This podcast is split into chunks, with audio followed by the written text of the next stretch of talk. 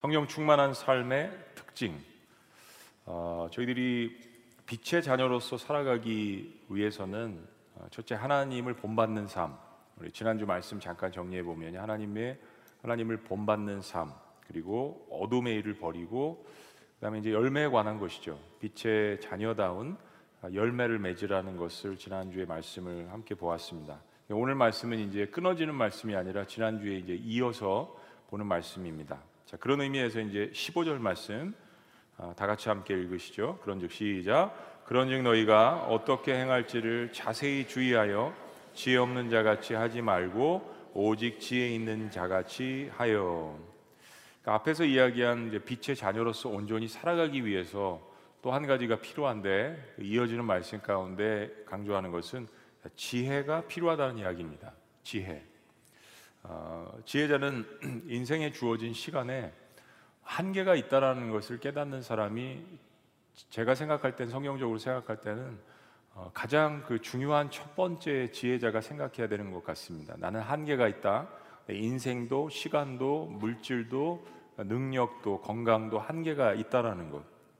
그러니까 지혜자로서 이것을 깨닫는 것이 중요한 것은요. 그래야만 우리는 구원자에 대한 필요성을 느끼게 됩니다. 가장 지혜로운 사람은 어, 자신이 강하다라고 생각하는 사람이 아니라 나는 인생에 한계가 있다라는 것, 어, 시간에 대해서 특별히 오늘 이야기를 합니다. 자, 16절, 같이 시작. 세월을 아끼라 때가 악하니라. 그러므로 어디 17절도요. 시작. 그러므로 어리석은 자가 되지 말고 오직 주의 뜻이 무엇인가 이해하라. 이 세상이 악하기 때문에 지혜로운 사람은 어, 때를 아끼며 살아가라라고 이야기합니다. 영어 표현에 보면 우리가 이 말씀을 많이 보았지만요. making the most of every opportunity. 그러니까 좀 더 쉽게 이야기하면 우리가 갖고 있는 그 모든 그 기회들을 어, 놓치지 말고 잘 활용하라는 이야기입니다. 어, 그러니까 지혜자는 자신에게 주어진 기회들을 놓치지 않고 그것을 잘 활용하는 사람이라는 의미인데 이것이 어, 일 중독을 의미하는 것은 아닙니다. 일하다 죽으라 뭐 이런 이야기는 아니고요. 우리는 일과 또 쉼의 균형이 필요한 것은 분명합니다. 여기서 이야기하는 것은 세상이 악하기 때문에 아, 빛의 자녀로서 하나님께서 주신 내가 감당해야 될 그 복음을 전하는 사명에 대해서 이야기하는 것입니다. 아, 그러니까 이런 거죠. 지혜자는 주어진 시간을 낭비하지 않고 하나님이 주신 인생의 사명이 무엇인지를 주의 깊게 살피는 사람입니다. 다시 한번 지혜자는 시간을 낭비하지 않고 하나님이 주신 인생의 사명이 무엇인지를 주의 깊게 살피는 사람입니다. 더 쉽게 이야기하면 인생의 목적이 무엇인지를 발견하고 거기에 내 삶을 올인하는 것이죠. 어, 오늘 본문에는 인생을 낭비하고 무분별하게 사는 사람들의 특징을 술 취하는 사람에 비유했습니다. 반면에 인생을 지혜롭게 살아가는 사람의 특징을 성령이 충만한 사람의 비유를 했습니다. 예, 너무나도 유명한 말씀입니다. 18절 말씀. 우리 다 같이 한번 읽으시죠. 시작. 술 취하지 말라. 이는 방탕한 것이니 오직 성령으로 충만함을 받으라. 술 취했다라는 것은 아, 술로 충만했다라는 뜻입니다. 술 많이 마셔보신 분들은 아시겠지만 예, 아시겠지만은 술이 나를 지배한다라는 뜻으로 저희들이 알 수 있습니다. 예, 많이 끄떡이시군요. 술 취한 사람의 특징이 뭐죠? 두려움이 없는 것입니다. 술을 많이 먹으면요 두려움이 없습니다. 그래서 용기가 없는 남자들은 술을 많이 마시고 사랑을 고백합니다. 예, 많이 집에서 쥐어 뜯기고 사는 남자들은 술을 마시고 가서 하고 싶은 이야기를 합니다. 술은 우리에게 이렇게 두려움을 없애주는 측면이 있습니다. 다른 사람을 의식을 안 합니다. 잠언 말씀이 참 재밌는 말씀이 많은데요. 술 취한 사람은 바다에 누운 자와 같다. 또 맞아도 아프지 않다. 이런 표현들이 잠언에 있습니다. 어, 너무 재미있게 표현을 많이 하고 있어요. 그러니까 술로 충만하면 어, 없다가도 용기가 생기고 없던 힘도 생겨나게 되는 것입니다. 그래서 우리 이제 옛날에 어르신들 그런 이야기 많이 하셔요. 술 기운으로 산다. 또 노동 일을 많이 하셨던 분들은 저녁에 소주나 약주, 막걸리 한 잔 그 하시고 낮에 피곤하고 힘들었던 일들을 좀 잊고 예, 오징어 한번 뜯으시고 아, 그런 면에서 또 이해는 갑니다. 술을 많이 그 마시는 것이 몸에 해롭지 않고 내가 생각하지 않았던 방향으로 가는 거, 실수하는 거, 언어와 행동에 이런 것들이 큰 문제가 되는 것이죠.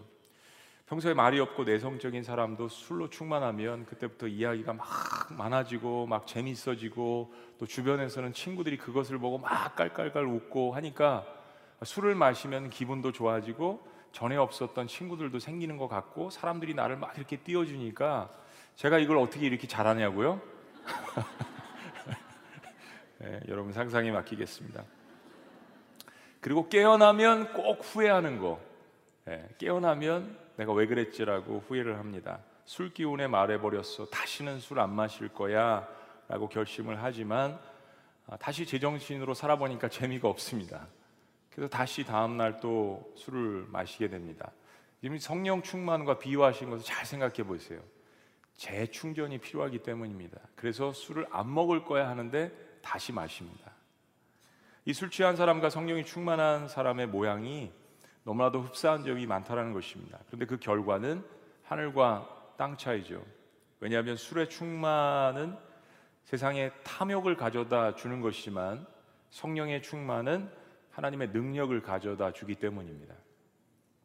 성령 충만한 사람은 세상을 두려워하지 않습니다. 아까 술로 충만한 사람도 적어도 술 기운이 있었을 때는 세상을 두려워하지 않는 것처럼 성령에 충만한 사람은 세상을 두려워하지 않, 습니다 아무리 세상에서 맞아도 다시 일어나는 오뚜기 신앙과 같은 이 담대함이 있습니다. 마치 술 취한 사람이 아무도 두려워하지 않듯이 하나님의 영으로 가득 찬 사람은 결코 세상을 부려, 부러워하지 않습니다. 그러니까 크리스천들이 갖고 있는 이 성령의 충만한 이 면 때문에 어떻게 저 사람은 저 고난 가운데서도 저렇게 꺾이지 않고 소망 가운데 아, 평안을 유지할 수 있을까? 이 면이 이제 세상에 있는 사람들에게 매력이 되는 거지 않습니까? 근데 거기에는 하나님의 지혜의 기운이 충만하다는 것을 저희들이 깨달아야 됩니다. 처음에 지혜에 대해서 이야기하면 성령의 충만에 대해서 이야기하면 다시 이 지혜에 대한 부분을 결론에 가져올 것입니다. 성령이 충만한 사람은 아, 그 사람이 뱉어내는 언어로서 다른 사람을 살립니다. 아, 술 기운으로 충만한 사람은 자신의 언어를 책임지지도 못하고 다른 사람에게 상처를 줄 수가 있죠. 그런데 성령이 충만한 사람은 내 임의대로 말하지 않고 성령을 따라서 말하기 때문에 다른 사람을 살리고 이롭게 할 수가 있는 것입니다. 그 사람의 행동이 또한 다른 사람들에게 용기를 줄 수 있습니다. 야, 어떻게 저런 상황 가운데에서 감사할 수 있을까? 어떻게 저런 상황 가운데서 담대하게 소망을 갖자라고 이야기할 수 있을까? 그런 면에서 술 취함과 성령 충만함의 모습들은 비슷합니다. 그런데 적어도 크게 두 가지 면에서 다릅니다. 하나는 술 취함은 깨어나면 후회가 있지만 성령의 충만함은 결정과 행동과 삶에 대해서 후회가 없습니다. 후회가 없는 신앙생활 하기 위해서 그래서 성령 충만이 필요한 것입니다. 술 취함은 나도 죽이고 남도 죽이지만 성령의 충만함은 나도 살리고 남도 살리는 것입니다. 자, 그렇다면 이런 성령 충만함의 구체적인 삶의 특징이 무엇일까요? 오늘 제목이 성령 충만함의 삶의 특징이라고 말씀을 드렸지만 사실은 이제 어, 여러분 거의 대부분은 예수님을 영접하신 분인데 예수님을 영접하셨다면 성령께서 여러분 마음에 계신 겁니다. 그런데 우리가 신앙생활을 하면서 어, 성령의 충만함이 떨어질 때가 있죠. 내가 죄를 범하거나 하나님의 관계가 소홀했을 때.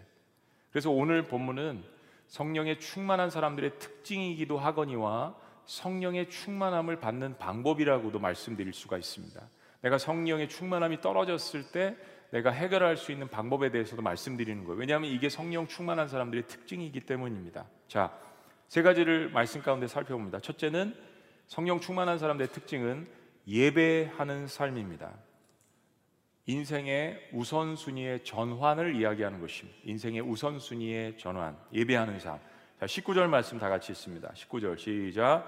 시와 찬송과 신령한 노래들로 서로 화답하며 너희의 마음으로 주께 노래하며 찬송하며 이 단어 하나하나를 살펴보기보다는 이 전체 의미가 사실은 꾸며주는 이야기들인데 무슨 이야기를 하는 건지 살펴보기 원합니다. 성령 충만한 모습은 먼저 우리의 삶 가운데 이 말씀들 쭉 보시면 사모하는 마음입니다. 예배를 사모하는 마음이 가득한 것입니다. 이것은 예수님을 구세주로 영접한 사람들의 가장 큰 변화입니다. 어, 세상에서 사모했던 것들이 있죠. 근데 그 세상에서 사모했던 것들을 내려놓고 정말 수요일 날 오전에 이 시간에 오셔서 훈련하시고 또 예배하시고 그리고 현장에는 못 나오시지만 영상으로 예배를 드리시는 분도 적지 않은데 이 시간에 우선순위를 세우신 것입니다. 무엇인가 이 시간이 인생에 있어서 중요하다라는 생각, 사모한, 사모하는 그 마음으로 드리시는 것들, 성령 충만의 증거입니다. 내 삶의 모든 모습들에서 예배를 가장 중요한 것으로 선정을 하시는 것입니다. 선정을. Make the most of every opportunity. 그러니까 자신에게 주어진 모든 기회를 가장 잘 활용해서 어느 곳에서나 예배하는 사람. 한번 따라해 보시죠. 어느 곳에서나 예배하는 삶. 그렇습니다. 그러니까 하루의 인생을 설교하면서도 한 달의 인생을 설교하면서도 1년의 인생을 설교하면서도 하나님 앞에 드리는 예배에 생명을 다하는 삶을 인생의 내 가장 최고의 우선순위로 삼는 것. 하나님을 사모하고 사랑하는 겁니다, 사실은. 성령이 충만하면 아까 이야기한 것처럼 하나님의 영으로 가득 차 있는 것입니다. 뭐 영어로 표현하면 the fullness of Holy Spirit. 네. fullness of Holy Spirit. 제가 전에 말씀드렸었나요? 미국에 가서 그 영어를 이렇게 뭐 한국에서 배운 영어들은 쓸모가 없는 것들이 많이 있었습니다. 그래가지고 그 어, 기름을 넣어야 되는데 자동차 기름을 넣어야 되는데 한국에서 기름을 오일이라고 했습니다. 당시에 오일, 오일. 그래서 미국 사람들한테 oil station이 어디냐고 물어보니까 텍사스에 있다는 거예요. 여러분 한국에서 영어 공부할 때 주유소가 gas station이라는 말을 배운 적이 없습니다. 얼마나 고생했는지 몰라요. 여러분 이상하게 보시면 전 죽을 것 같았어요. 그러고 나서 가스 스테이션에 가서 기름을 넣어야 되는데 기름을 넣어 달라는 이야기를 배운 적이 없습니다. 만땅만 배웠죠, 만땅. 근데 만땅을 도대체 영어로 어떻게 표현을 해야 되는지 예? 나중에 알게 된 게 fill it up, 예, fill it up 다 채우라는 뜻입니다. fill 이거의 명사는 이제 fullness죠. fullness, full로 채워라. fullness of Holy Spirit 성령이 그냥 가득 찼다라는 이야기입니다. 그러니까 성령이 가득 찬 사람은 자신의 삶 가운데 있는 모든 기회를 예배자의 삶으로 전환시키는 것입니다. 저는 요즘 그 말이 신앙생활이 아니라 생활신앙이라는 말이 있는데 저는 이제 예배 시리즈를 하기 때문에 우리가 공예배 이렇게 들어와서 예배하는 것뿐만이 아니라 삶의 예배자가 되자 현장에서 예배 드리는 것이 삶으로 나갔을 때도 예배자의 삶이 연장되는 것이 바로 삶의 예배라는 것을 말씀드렸습니다. 성령 충만한 사람은 그렇게 하나님을 사모하는 마음이 그 영이 가득 차 있는 것입니다. 예, 하나님의 영이 가장 원하는 것은 하나님의 자녀가 하나님을 사랑하고 하나님을 높이는 것입니다. 그래서 예배하는 마음은 사랑하는 마음이고 사모하는 마음입니다. 그러니까 예배가 뭐 악기부터 시작해서 음악, 조명, 뭐 마이크 시스템, 뭐 좋은 의자, 음향 시 뭐다 갖춰져 있어도 여러분 생각해 보세요. 사랑하는 마음이 빠진다면 부부 관계가 형성이 안 됩니다.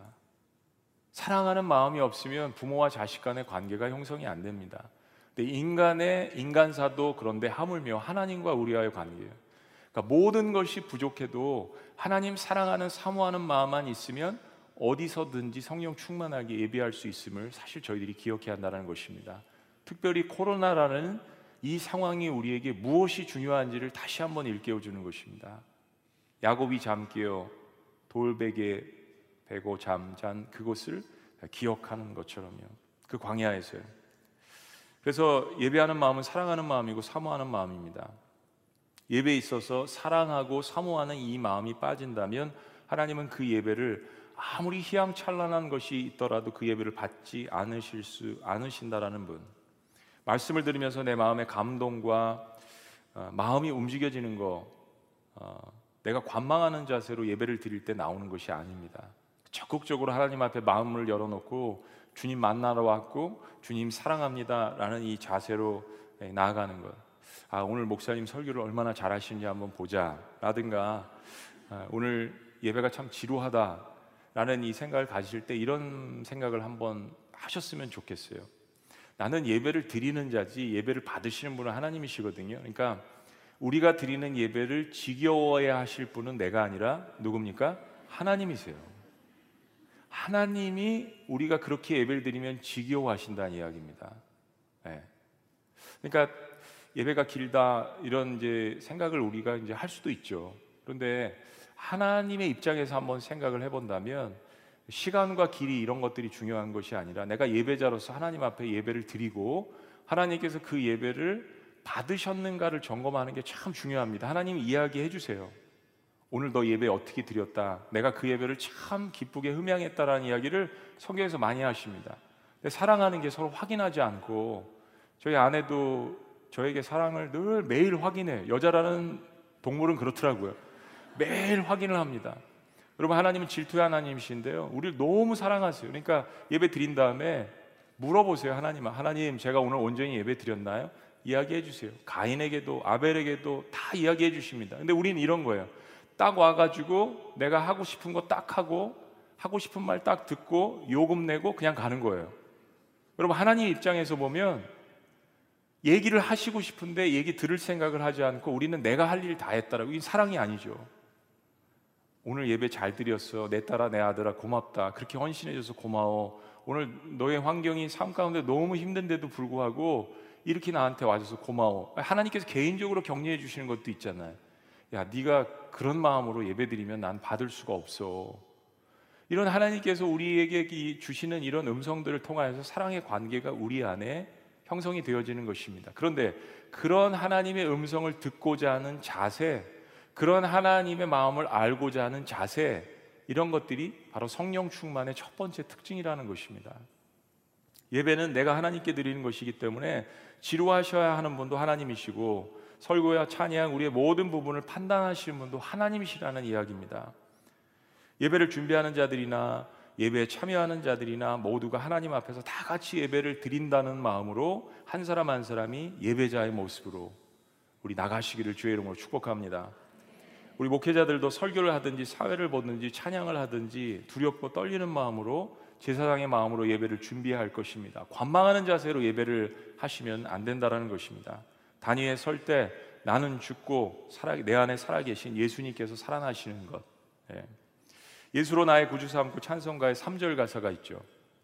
주 안의 기쁨 누림으로 3절만 한번 해보실까요?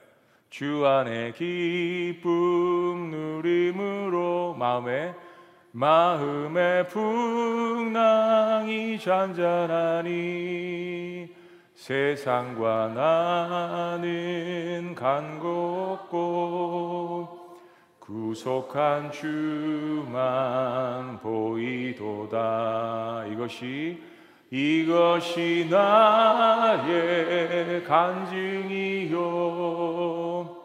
이것이 나의 찬송일세 나 사는 동안 끊임없이 구주를 구주를 찬송하리로다 네.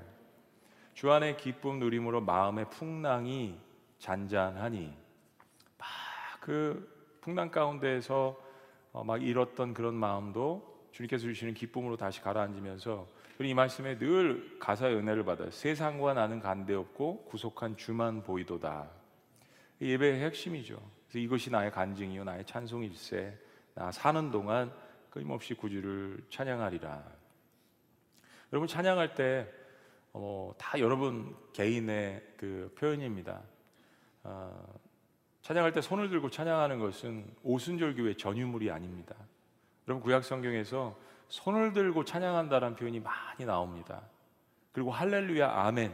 특별히 어, 느헤미야가 성벽을 건축하고 에스라가 막 설교하고 그럴 때 말씀을 읽을 때 아멘 아멘 이 아멘이 파도처럼 물결쳤다라고 성경이 이야기를 합니다. 여러분 교단은 사실 사람이 만든 겁니다. 여러분 성경적으로 가셔야 합니다. 아멘이 얼마나 중요한 신앙의 고백인지 할렐루야라는 단어가 얼마나 중요한 신앙의 고백인지 우리의 마음을 하나님 앞에 표현하는 것이 얼마나 중요한 것인지 너무 과도하면 다른 사람에게 방해가 될 수 있지만 사랑한다라는 표현이 그, 그 과도할까요, 여러분? 사랑한다라는 표현이요. 저는 사랑한다는 표현을 많이 받고 싶습니다. 자녀들에게도 아내에게도 주변에 사랑하는 사람들에게도요. 내가 하나님 앞에 나의 마음을 표현하지 않으면 하나님도 나에게 그분의 감정을 자제하실지도 모르겠습니다. 네. 우리가 예수님을 인정할 때 예수님도 아버지 앞에서 우리를 인정하신다고 하신 말씀 기억나시죠? 전심으로 사랑하고 기뻐하며 예배하셔야 합니다. 그럴 때 내 안에 계신 성령님도 기뻐하실 것입니다. 우리의 예배에 대한 열정은 내가 하나님을 인생의 우선순위에 있어서 얼마나 존귀하게 여기는가에 달려 있습니다. 예. 여러분의 인생의 우선순위가 돈이라면 복권이 당, 당첨되거나 뭐 수십억짜리 수표를 누구에게 받는다면 모든 성격을 다 떠나서 여러분 그 기질 테스트 MBTI 다 해보셨죠? 모든 성격을 다 떠나서 자신의 기쁜 감정을 다 적나라하게 표현하실 겁니다. 아니시겠어요? 오늘 수요 향수에 보면 1억 원씩 다 나눠 드린다. 예배 끝난 다음에 1억 원씩 나 여러분 아무 감정의 표현이 없으시겠어요? 1억 원 받은 사람이 뭐 이러고 있겠어요? 기분 나쁘신 거예요? 1억 원 받는다는데 핸드폰 보고 있겠어요, 여러분? 여러분 한번 생각해 보세요. 네. 여러분 이거는 우리가 하나님의 살아계심을 알면서 사실은 예배를 하는 것입니다. 그 하나님께서 그 나를 보고 계신다는 것에 대해서 같은 이유로 여러분이 하나님을 B급으로 생각하시면 예배 사모함도 당연히 B급입니다. 하나님을 C급으로 생각하면 예배 사모함도 당연히 C급으로 나타날 수밖에 없는 것입니다. 설교자의 말씀에 대한 사모함과 열정, 찬양하는 자들의 뜨거운 찬양의 열기, 중보 기도자들의 그 불붙는 기도, 청중들을 뜨겁게 함께 호흡하는 마음들이 서로 어, 화답할 때 서로 마음속에 계신 성령님께서 그 충만함을 부어주시고 우리가 그 충만함 속에서 서로 하나님께서 예배 임재하시는 것을 느낍니다. 그런 의미가 19절 말씀입니다. 자, 그런 의미에서 19절 말씀을 다 같이 읽습니다. 다 같이 시작. 시와 찬송과 신령한 노래들로 서로 화답하며 너희의 마음으로 주께 노래하며 찬송하며 그것입니다. 그렇습니다. 지금 이 말씀에 보니까 예배 가운데 서로 화답하지 않습니까? 모든 것들이 서로 화답하는 것입니다. 설교자나 찬양팀이나 안내팀이나 회중이나 모두가 한 마음이 되어서 시와 참미와 신령한 노래들로 서로 무장할 때 그 안에 사탄이 틈탈 수 있는 역사가 없게 되는 것입니다. 거기서 힘을 얻고 세상으로 나가서 그 힘을 가지고 다시 살아날 수 있는 거죠. 그러니까 예배의 성공이 인생의 성공일 수밖에 없는 것입니다. 어둠의 역사도 떠나가기를 주의 이름으로 축복합니다. 우리가 하나 되어서 우리의 전심으로 주님께 찬양하며 나아갈 때 하나님께서 반드시 그가 약속하신 성령의 충만한 역사를 모두에게 다시금 부어 주실 것을 축복합니다. 여호와를 기뻐하는 것이 너의 힘이니라 내 인생에 있어서 하나님을 사랑하고 자랑스러워함이 우선순위가 되어야 하는 것입니다. 성령 충만으로 성령 충만으로 뜨겁게 예전에 주일학교 때 배웠던 찬양 기억나시죠? 성령 충만으로 성령 충만으로 뜨겁게 뜨겁게 하나도 안 뜨거우시네. 기억나세요? 네. 한번 불러보실까요? 네. 시작. 성령 충만으로 성령 충만으로 뜨겁게 뜨겁게 성령 충만으로 성령 충만으로 성령 충만으로 뜨겁게 뜨겁게 성령 충만으로 나갈 때 우리 앞에 누가 서리요 성령 충만으로 나갈 때 마귀는 쫓긴다 네. 왜 웃으세요? 저기 뒤에 목사님들은 몇몇 분 박수 안 치신 것 같아요 성도님들 다 치시는데 왜 박수 안 치세요 같이 마귀는 쫓긴다고 했는데 두 번째 성령 충만한 삶의 특징은 감사하는 삶입니다. 감사하는 삶, 인격의 열매. 지난주에 본 5장 3절 4절 말씀에도 보았듯이요. 어둠의 자녀와 빛의 자녀의 특징은 감사하느냐 불평하느냐에서 판가름이 납니다. 아, 지난주에 말씀 다시 보시면 에베소 5장 3절 4절이요. 음행과 온갖 더러운 것과 탐욕은 너희 중에서 그 이름조차도 부르지 말라. 이는 성도에게 마땅한 반이라. 누추함과 어리석은 말이나 희롱의 말이 마땅치 아니하니 오히려 감사하는 말을 하라. 우리 언어 생활의 우선순위를 말씀하십니다. 오늘 20절 말씀도 동일합니다. 자, 20절 다 같이 읽습니다. 시작. 범사에 우리 주 예수 그리스도의 이름으로 항상 아버지 하나님께 감사하며 그러니까 감사하는 삶을 성령의 관점에서 본다면 이것은 인격의 내적인 열매입니다. 가장 큰 특징, 성령 충만한 사람들의 가장 큰 인격의 특징, 감사하는 삶입니다. 감사하는 삶. 성령의 아홉 가지 열매들은 구원에 대한 감사함이 있어야 시작되는 내적인 열매들입니다. 아홉 가지의 이 특징에 감사가 들어있지는 않지만 감사가 기본적으로 인격적으로 되어져 있을 때 이 아홉 가지가 삶 가운데 이루어지는 겁니다. 왜냐하면 감사는 구원에 대한 첫 번째 조건입니다. 나 같은 자를 하나님께서 구원해 주셨다는 것에 대한 가장 첫 번째 표현은 감사함입니다. 이 감사함 때문에 예수님을 닮은 그 아홉 가지의 이 열매들이 맺혀지게 되는 것이죠. 때문에 이 감사는 우리에게 있어서 결코 선택이 아니라 필수 조건입니다. 오늘 하루 여러분들 어떠하셨습니까? 감사함이 여러분들 삶 가운데 있으셨습니까? 저도 오늘 아침에 이제 그 코로나 이 세미나를 하기 위해서 또 오늘 말씀을 증거하기 위해서 두, 두 개가 붙어 있으니까 마음이 굉장히 많이 조급했습니다. 어제 또 새벽에 장례 두 개를 치르고 또 하루 종일 회의를 하고 이런 것들이 계속 모여 있다 보면 마음이 타이트하잖아요. 마음이 타이트했을 때는 여유가 없기 때문에 화도 쉽게 잘 낼 수 있고 다른 것들 지적을 잘 할 수 있고 사실 그러다 보면 마음의 space가 없으면 감사하는 마음이 줄어들 수밖에 없습니다. 제가 단 위에 올라오기 전에 깨달았어요. 오늘 사실 그 세미나보다 세미나에 좀 늦게 오셨잖아요.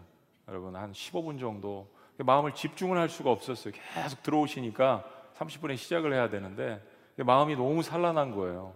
하나님 이거 너무 중요한 건데 계속 하면서 하나님 이거 너무 중요한 건데 저희 교회 이 목표에 아, 목회를 어떻게 할까 이거 오랫동안 준비한 건데 하나님 이거 망치는 것 같아요 어떻게 해요 막 이런 마음이 50분까지 들었어요 50분까지 끝난 다음에도 하나님 오늘 죽 썼습니다 그런데 그 다음 설교가 뭐였어요?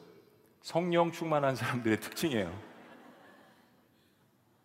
마음을 다시 한번 가다듬고 오늘 이 설교를 해야 되는데 아 사탄이 시비를 거는구나. 어, 에베소서 가운데 가장 중요한 말씀 가운데 포인트가 이거잖아요. 여기까지 오기 위해서 달려왔는데 딱 이 말씀을 증거하기 전에 직전까지 사탄이 그 마음을 계속 산란하게 하고 바쁘게 만들고 집중하지 못하게 만들고 여러분 우리가 성령 충만을 추구할 때 여러분 삶 가운데서도 그런 일들이 부지기수 일어납니다. 그때 아홉 가지 성령의 열매는 뒤로 제쳐두고 가장 중요한 것이 그럼에도 불구하고 나를 구원해 주신 그 하나님 앞에 감사하는 그 마음을 통하여서 다른 모든 부정적인 것들과 불만들을 다시 한번 이겨내 갈 수 있다라는 것입니다.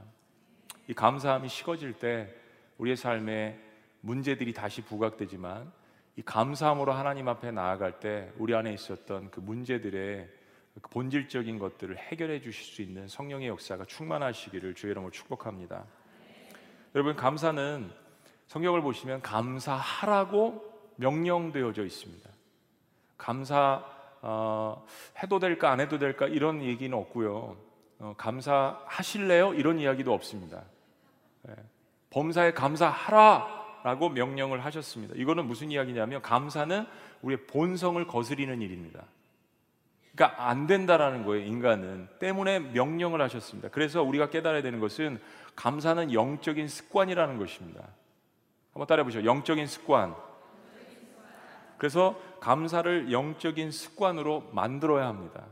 예. 항상 감사하라. 어떻게 항상 감사할 수 있을까? 예. 이거 하나만 가지고도 한 시간 설교를 하겠지만 어쨌든 본성을 거스르는 일이기 때문에 하나님께서 우리를 위해서 감사를 명령하셨다라는 것. 감사는 어둠의 열매가 아니라 영적인 열매이기 때문에 우리의 삶 속에 자리 잡기까지는 성령님의 전적인 도우심이 필요하다라는 것입니다. 그 성령의 도움을 받아서 감사라는 명령에 순종할 때 인격적인 변화가 일어나는 것입니다. 그러니까 일단 한번 감사해 보시라니까요. 네, 일단 한번 감사해 보시라니까요. 이 순종을 통하여서 하나님께서 어떤 일을 이루시는지 왜냐하면 감사라고 하셨으니까 감사해 보자. 이 순종을 통하여서 하나님께서 주어지는 그 축복을 알아야 성령 충만한 이 삶을 지속할 수 있습니다. 여러분 성령 충만은 결국 감정만의 뜨거움을 이야기하지 않습니다. 균형을 또한 잘 지켜야 합니다. 감사는 이성의 뜨거움입니다.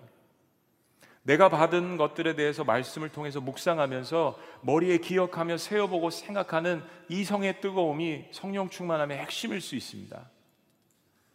우리의 신앙은 가슴이 뜨거운 예배의 열정과 머리가 뜨거운 감사의 인격이 있어야 하는 것입니다. 다시 한번요. 우리의 신앙은 감, 가슴이 뜨거운 예배의 열정과 머리가 뜨거운 감사의 인격이 있어야 하는 것입니다. 그것이 분명한 성령 충만한 사람의 특징입니다.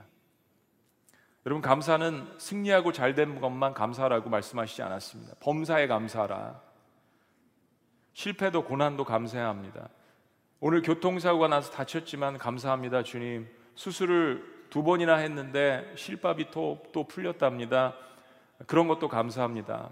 하나님 오늘 어느 성도님이 상처를 주었는데 그것을 통해서 제 삶을 어, 제 인격을 돌아보게 하신 하나님 감사합니다. 이거 완전히 신앙의 역발상이죠. 계속해서 그렇죠. 네. 여러분 기억하셔야 되는 게 우리가 그렇게 할 때 그렇게 할 수 없는 것 같은 상황인데 그렇게 할 때 하나님께서 가만히 계시지 않는다는 겁니다. 성령님께서 가만히 계시지 않는다는 겁니다. 낚시하는 사공이 월척을 낚듯이 대어를 낚은 기쁨으로 성령께서 내 안에 춤을 추십니다. 그러니까 감사를 명령으로 받아들여서 어떤 상황에서 범사에도 감사란 이 말씀을 기억하고 때로 말도 잘못 나가고 행동도 잘못했지만 그것을 하나님 앞에 후회하면서 회개하면서 하나님 그럼에도 불구하고 감사라고 명령하셨으니까 감사하겠습니다.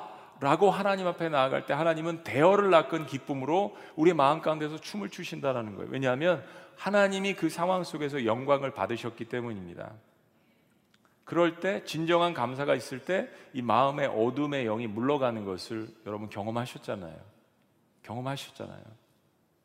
성령의 놀라운 빛이 영들 속에 임하게 되는 것입니다. 심령의 치유가 역사가 나타나게 되는 것입니다. 저 역시도 어둠 속에 있어서 마음에 불평이 일어날 때마다 다시 회개하면 하나님께서 새로운 방향을 알려주시고 마음의 평강을 주시는 것을 자주 경험합니다. 그리고 그런 경험들이 성령의 열매 인격으로 자리 잡아야 하는 것입니다.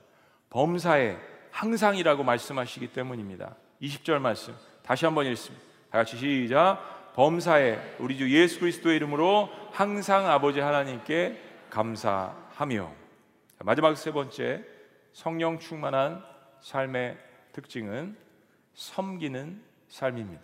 섬기는 삶, 삶의 행동의 열매입니다. 지난주에 말씀에 다시 한번 강조하죠. 섬기는 삶, 삶의 행동의 열매. 내 삶의 예배가 뜨거워지고 마음의 구원에 대한 이 기쁨으로 감사가 넘쳐나면 이제 다른 사람들이 눈에 들어오기 시작합니다. 네. 처음에는 마음의 space가 없으니까 내 문제만 가지고 하나님 앞에 나가잖아요. 그런데 이 예배 드려지고 마음에 감사함이 넘쳐라고 하면 다른 사람이 들어오는 space가 내 마음에 생기기 시작하는 것입니다. 거룩한 부담감을 갖게 됩니다. 아, 이제 내가 예수님의 몸의 공동체를 섬겨야겠구나. 이웃을 위한 이타적인 삶을 살아야겠구나라는 마음입니다. 21절 다 같이 읽습니다. 21절. 다 같이 시작. 그리스도를 경외함으로 피차 복종하라. 결혼식 할 때도 이 말씀을 드리는데요.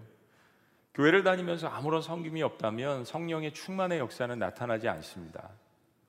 어, 오늘 이야기한 성령 충만의 마지막이 섬김이거든요. 물론 섬김에도 기다림의 순서가 필요하죠.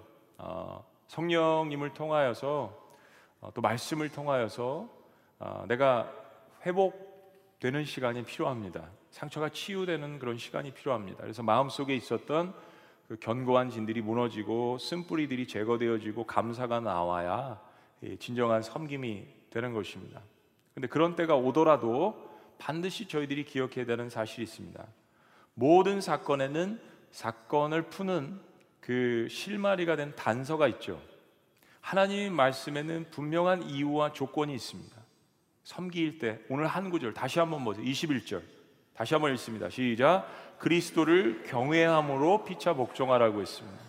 그냥 순종하고 섬기고 복종하는 것이 아니라 그리스도를 경외함으로 우리의 모든 사랑의 근본이 어디서부터 나와야 되는지를 이야기하는 거죠. 우리가 서로를 섬긴다고 봉사하면서 때로는 상처 주고 잘 안 되고 실족하는 이유는 오늘 본 말씀에 답이 있는 것입니다. 그리스도를 경외함으로 섬기라고 했습니다.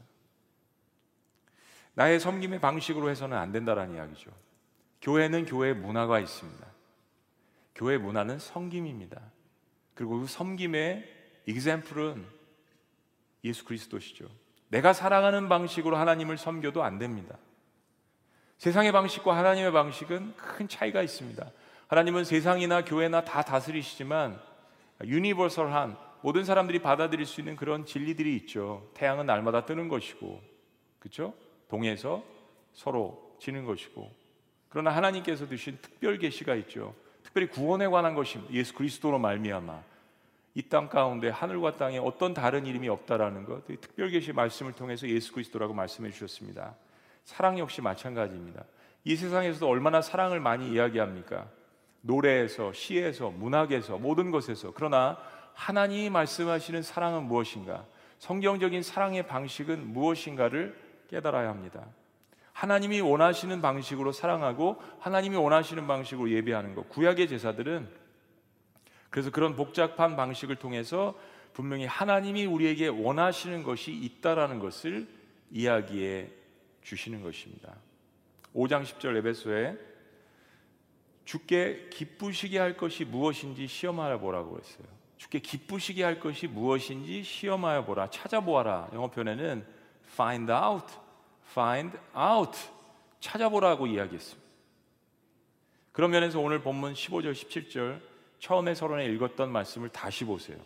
다시 보면 15절 그런즉 너희가 어떻게 행할지를 자세히 주의하여 carefully 지혜 없는 자 같이 하지 말고 오직 지혜 있는 자 같이 하여 세월을 아끼라 때가 악하니라. 그러므로 어리석은 자가 되지 말고 다 같이 시작 오직 주의 뜻이 무엇인지 이해하라. 15절 17절 다 동일한 이야기예요. 네. 주의 뜻이 무엇인지 잘 분별하고 discern, test, find out 하나님의 뜻이 무엇인지. 근데 하나님의 깊은 것을 통달하는 것은 성령님이라고 했어요. 그러니까 성령님 앞에 의지하지 않고는 시대를 분별할 수도 없고 저 사람의 뜻을 알 수도 없고 내 마음의 깊은 곳에 있는 나의 뜻도 모릅니다. 때문에 성령이 충만한 사람은 성령님 앞에 의지하면서 하나님 어떤 것을 원하세요? 제 인생에 하나님께 세우신 목표는 무엇이세요? 제가 어떤 삶을 결정해야 할까요?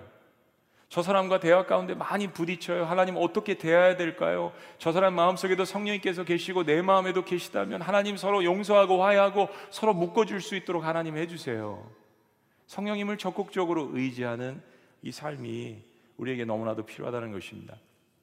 여러분 예수님께서 십자가 사건 이전에 제자들에게 이런 말씀을 하신 것이 있어요. 아마 대부분 저희가 이 말씀을 간과했을 거예요. 요한복음 16장 1절에 3절은 이렇게 이야기합니다. 잘 들어보세요.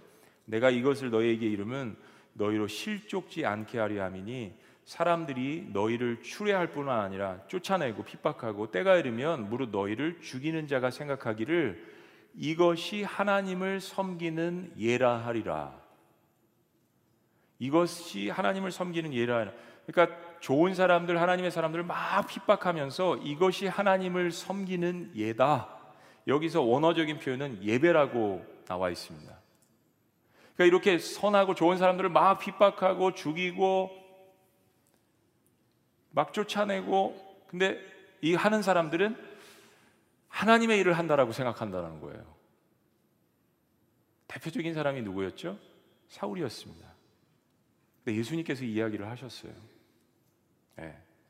저희가 이런 일을 할 것은 아버지와 나를 알지 못함이라 라고 주님이 이야기하십니다. 그렇습니다. 열심과 열정이 중요합니다. 저는 열정을 너무 중요하게 생각합니다. 어떻게 사랑하는데 표현을 안 할 수가 있을까? 이것도 잘못된 거죠, 여러분. 어, 감정이 없다라고 생각하시는 분들이 있는데 한번 꼬집어 보세요. 옆에 있는 사람을. 아니, 지금 하시, 하시란 이야기가 아니라 그런 사람이 있다면 저는 감정 표현 잘못해 한번 꼬집어 보세요. 아프다는 표현이 안 나오세요, 여러분? 여러분 지금 감정 표현을 잘 하시는 거예요. 잘 웃으시고 찬양하고 건강하신 거예요. 건강한 거잖아요. 근데 막 뭐 무슨 예배하는데 자꾸 성격 따지고 뭘 따지고 그거 따져야 되실 분이 하나님이시라니까요. 나는 지금 예배 자리에 앉아서 하나님을 예배하고 있는가, 하나님은 내 예배를 받으시는가, 그것만 점검을 해도 시간이 부족할 텐데, 뭘 따지고, 뭘 따지고, 뭘 따지고, 뭘 따지고, 그러니까 하나님이 이렇게 만지셔도 안 아픈 거예요. 왜요? 마음이 딱딱해져 있기 때문에 그렇습니다. 그러니까 예수님께서 요한복음 16장에 그러시는 거예요. 이렇게 사람들을 힘들게 하고 핍박하면서 하나님을 내가 섬긴다라고 생각한다라는 걸 주님이 얘기해요. 저희가 이런 일을 할 것은 아버지와 나를 알지 못함이라. 그리고 사도 바울이 등장을 합니다. 참 예수님께서 예언을 하신 거죠. 사도 바울의 별명은 열세 번째 제자입니다. 열심과 열정이 중요합니다. 저는 성격상 열심히 열정이 없는 사람과 일을 잘 못합니다. 답답해요. 그런데 더 답답한 것은 열정은 있는데 센스가 없는 것은 더 힘들더라고요. 돈키호테 스타일입니다. 이게 정말 큰일이에요. 그 어떤 분이 질문하다 목사님 두 가지 다 없으면요. 뭐 어떻게 해요? 사랑해야죠. 네요. 센스는 지혜입니다. 지혜. 옛날에 여러분들 그런 얘기 많이 하시잖아요. 애기나 애기 나는데 웃고 있는 여자, 푼수라고. 푼수의 뜻은 아기 낳고 있는데 막 웃고 있는 여자 아프잖아요. 아기 낳은 후에 웃는 것은 어, 뭐 자연스러운 거지만요. 여기 시원한 약 처방이 있습니다. 감사한 것은 우리가 이 지혜가 인간적으로 타고났다라고 생각하지만 성경은 하나님께 구하라고 했습니다.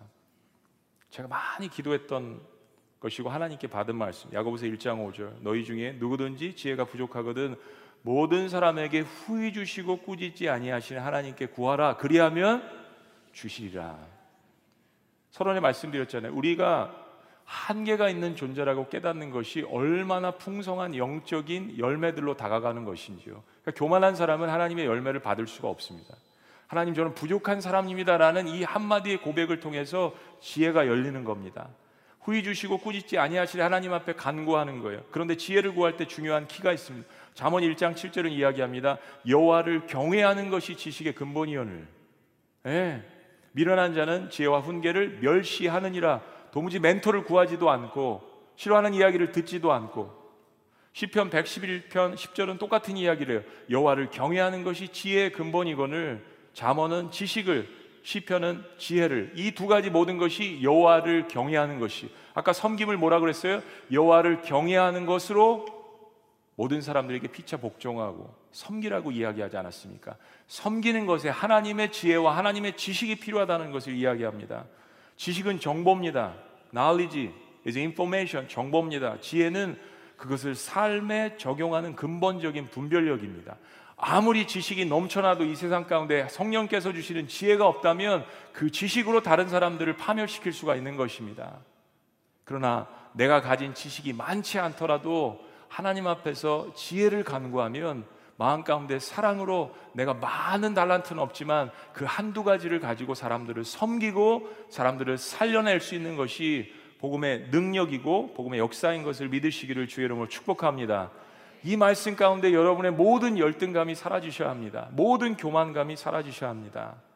그리스도를 경외함으로 피차 복종하라. 여러분 우리가 사람들을 섬긴다고 하고 봉사하면서 서로 싸우고 다투는 이유는 결국 그리스도를 경외함에 문제가 생긴 것입니다. 성령 충만한 사람의 첫 번째 특징 예배하는 것에 문제가 생긴 겁니다. 그냥 나와서 앉아서 하는 예배가 아니라 하나님을 사모하고 정말 사랑하는 마음에 문제가 생긴 것입니다. 열정이 없다라는 이야기가 아니라 올바른 방향이 잘못되어 있는 것입니다. 내가 그리스도를 바라보지 못하기 때문에 내가 열심을 다해서 열정으로 한다고 하지만 결국 예배소 말씀을 쓴 사도 바울 자신이 사울이었을 때의 이야기죠. 자신의 이야기입니다. 예, 그리스도를 경외할 때만 온전히 사역하고 섬길 수 있다는 것입니다. 때문에 관계성에 문제가 생겼다면 다시 나와 하나님과의 관계인 예배를 점검해야 되는 것입니다. 코로나에서 아까 세미나 때도 말씀드렸지만 모든 목사님들이 공통적으로 이야기하는 가장 크게 깨달은 것 예배 본질이었습니다. 예배 본질. 과연 나는 설교자로서 목회자로서 성도로서 직분자로서 하나님 앞에 온전히 예배하고 있었는가 라는 것이었습니다. 왜냐하면 성령 충만한 사람의 첫 번째 특징이 예배였기 때문입니다. 예배. 예배하는 삶, 삶의 우선순위, 감사하는 삶, 인격의 열매, 섬기는 삶, 삶의 행동의 열매입니다. 여러분 사탄의 역사는 가르고 불, 분리하고 당짓는 것입니다. 때문에 모이기를 힘쓰고 서로가 섬기기를 힘쓰는 것을 사탄은 절대 좋아하지 않습니다. 코로나 한복판에는 사탄의 역사도 있습니다. 소그룹도 모이지 못하게 하고 사람들에게 두려움을 심어놓고 서로가 갈라지게 하고 하나님의 역사는 이것을 통해서 애틋함을 가지게 하는 겁니다. 야 현장 예배가 이만큼 중요했구나. 아, 그 목자님 너무 그리워요. 이런 얘기 많이 듣습니다. 그 마을장님 너무 그리워요. 또 목자 마을장님들 섬기시는 분들은 얼마나 그 양떼들이 또한 그립습니까? 이 애틋함을 하나님께서 우리의 마음에 주시는 것이에요. 나는 성령으로 가득 찬 사람인가? 나는 무엇에 지배를 받고 있는 사람인가? 오늘 한번 이 말씀을 가지고 점검해 보시는 하루가 되셨으면 좋겠습니다. 기도하시겠습니다.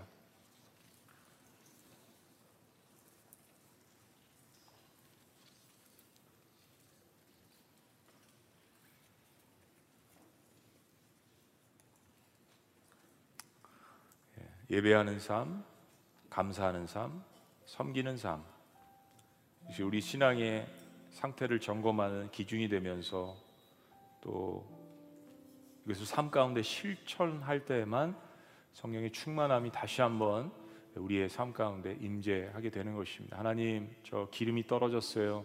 너무 힘듭니다. 라고 이야기할 때는 다시 예배 자리로 나가는 것입니다. 그리고 감사, 도저히 감사할 수 없는 환경이지만 하나님 명령하셨으니까 감사하겠습니다. 그리고 하나님, 저도 힘들지만 누군가는 저보다 더 힘든 환경 가운데 있음을 생각하며 자, 그 사람을 위해서 기도하겠습니다. 하나라도 섬기겠습니다. 이것을 통해서 왜 하나님께서 가만히 계시겠습니까? 왜 하나님께서 성령을 물붓듯이 부어주시지 않겠습니까? 다시 여러분 마음 가운데 고갈된 마음에 성령의 충만한 역사를 물 붓듯이 부어 주시기를 주의 이름으로 축복합니다.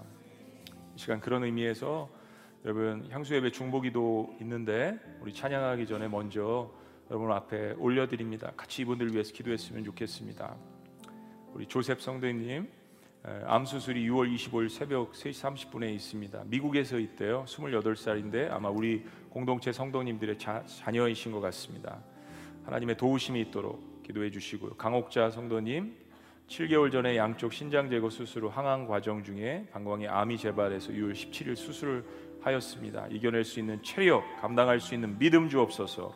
노영 성도님 지난 5월 30일에 뇌출혈로 인해서 수술 후 후유증으로 오른쪽 마비와 인지 기능에 대한 어려움이 있어서 재활 치료가 있습니다. 치료되는 놀라운 역사가 있게 하여 주시옵소서. 변정의 성도님 유방암으로 항암 치료에 있습니다. 치료의 모든 과정 담대하게 마칠 수 있도록 인도하여 주시옵소서. 이경자 성도님 지병으로 당뇨와 골다공증이 있는데 어, 틀리하는데도 어려움이 있습니다. 하나님 만져 주시옵소서. 하나님 무리 없이 잘 치료받게 하여 주시옵소서. 임종옥 성도님 발에 심한 통증으로 약을 먹던 중 부작용으로 설사를 하고 오랜 기간 동안 84세이신데 어려움이 있습니다. 하나님의 치료하시는 역사가 있게 하여 주시옵소서.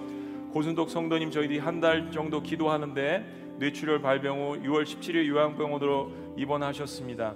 어, 코마 상태에 있지만은 여러 가지 반응을 보이십니다. 코로나 때문에 면회가 금지된 상황이라서 가족들이 많은 애타는 어려움이 있습니다. 성령님만 의지합니다. 하나님의 치료하시는 역사가 있게 하여 주시옵소서.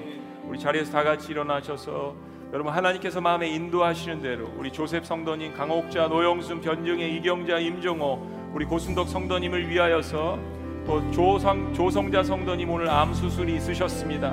우리 다 같이 마음 가운데 우리 주여 한번 외치시면서 함께 주님 앞에 기도하며 나아갑니다. 주여.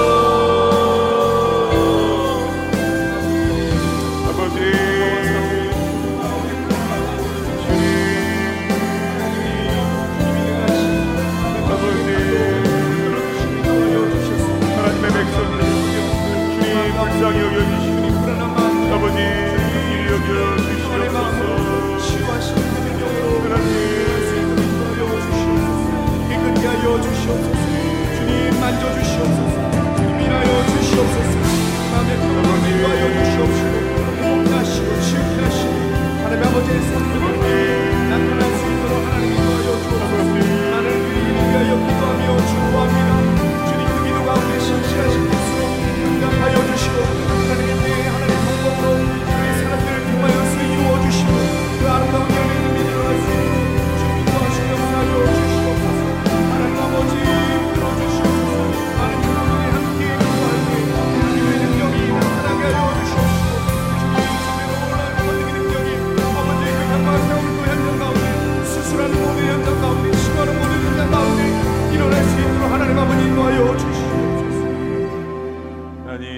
코로나 때문에 병원에도 가는 것이 또 두렵고 어려운 가운데 있는데 우리의 지체들 가운데에서 병원에서 수술하시고 또 입원하신 분들이 많이 있습니다.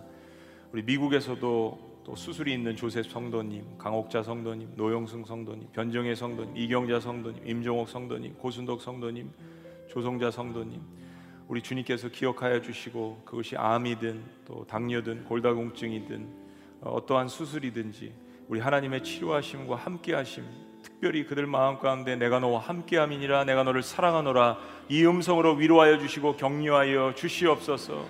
하나님 특별히 가족들을 위로하여 주시고 함께하시는 하나님의 평강이 그들의 마음을 사로잡게 하여 주시고 성령의 충만함으로 그 고난 가운데 이겨나갈 수 있도록 저들을 붙들어 주시옵소서. 하나님 6.25 70주년을 저희들이 맞이합니다. 특별히 유가족들을 주님께서 위로하여 주시고 순직자들 하나님 그 영혼들 하나님께서 받으셨음을 믿습니다. 하나님 기도하는 것은 특별히 저희 교회 6.25 때 하나님 아버지 섬겼던 분들이 있습니다. 전쟁에 나갔던 하나님 아버지 6.25에 아, 참전했던 하나님 용사들이 있는데 저희 교회에 있는 그분들 주님께서 위로하여 주시고 격려하여 주시고 특별히 모든 세대들이 하나님의 말씀 앞에 국가와 민족을 사랑하며 한반도에 하나님께서 부어주시는 놀라운 성령의 역사를 경험할 수 있도록 주여 인도하여 주시옵소서 오늘 말씀을 듣고 예배를 드리는 모든 사람들에게 하나님이 부어주시는 성령의 충만함의 역사가 임할 줄로 믿습니다. 예수님의 이름으로 기도합니다. 아멘. 성령이여 임하소서 메마른 나의 심령이에 주님의 은혜에 담비 내려 우리 함께 주님 앞에 찬양하며 우리 영광 올려드립니다.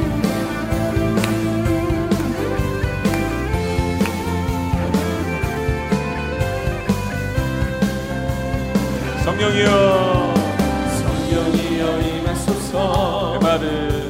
내 마른 나의 심령이에 주님의 주님의 은혜에 담비 내려 나를 벅적 씌워주옵소서. 주의 권세. 주의 권세 주의 능력. 지금 이 시간 임하셔서 악한 권세 악한 권세 모두 깨뜨리고 주님 나라 임하소서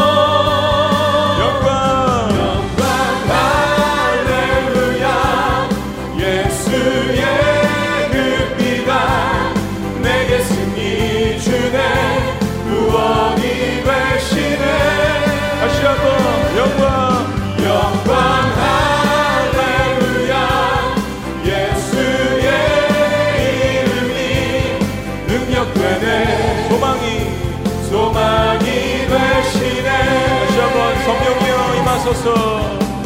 성령이여 임하소서. 메마른 나의 메마른 나의 심령 위에. 주님의 은혜에 담비 내려 나를 벅적 씌워주옵소서. 주의 권세. 주의 권세 주의 능력. 지금 이 시간 지금 이 시간 임하셔서. 악한 권세. 악한 권세 모두 깨뜨리고 주님 나라 임하소서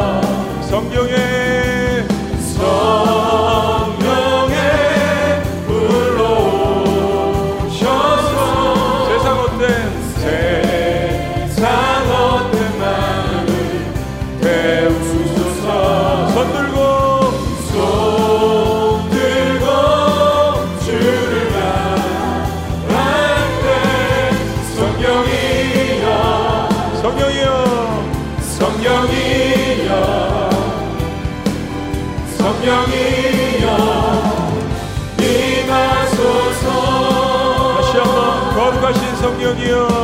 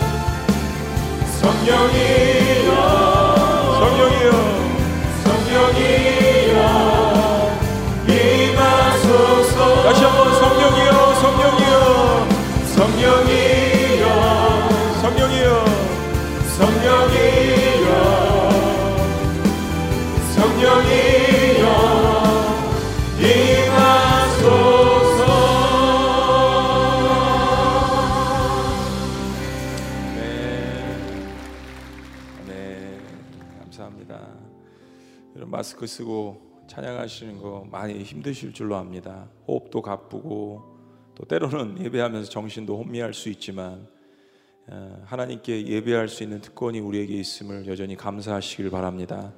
현장에 나올 수 없지만 또 애틋한 마음으로 영상을 드리, 영상으로 예배를 드리는 모든 분들까지 오늘 주신 말씀을 통하여서 하나님 성령의 충만함을 저희들에게 부어 주시옵소서.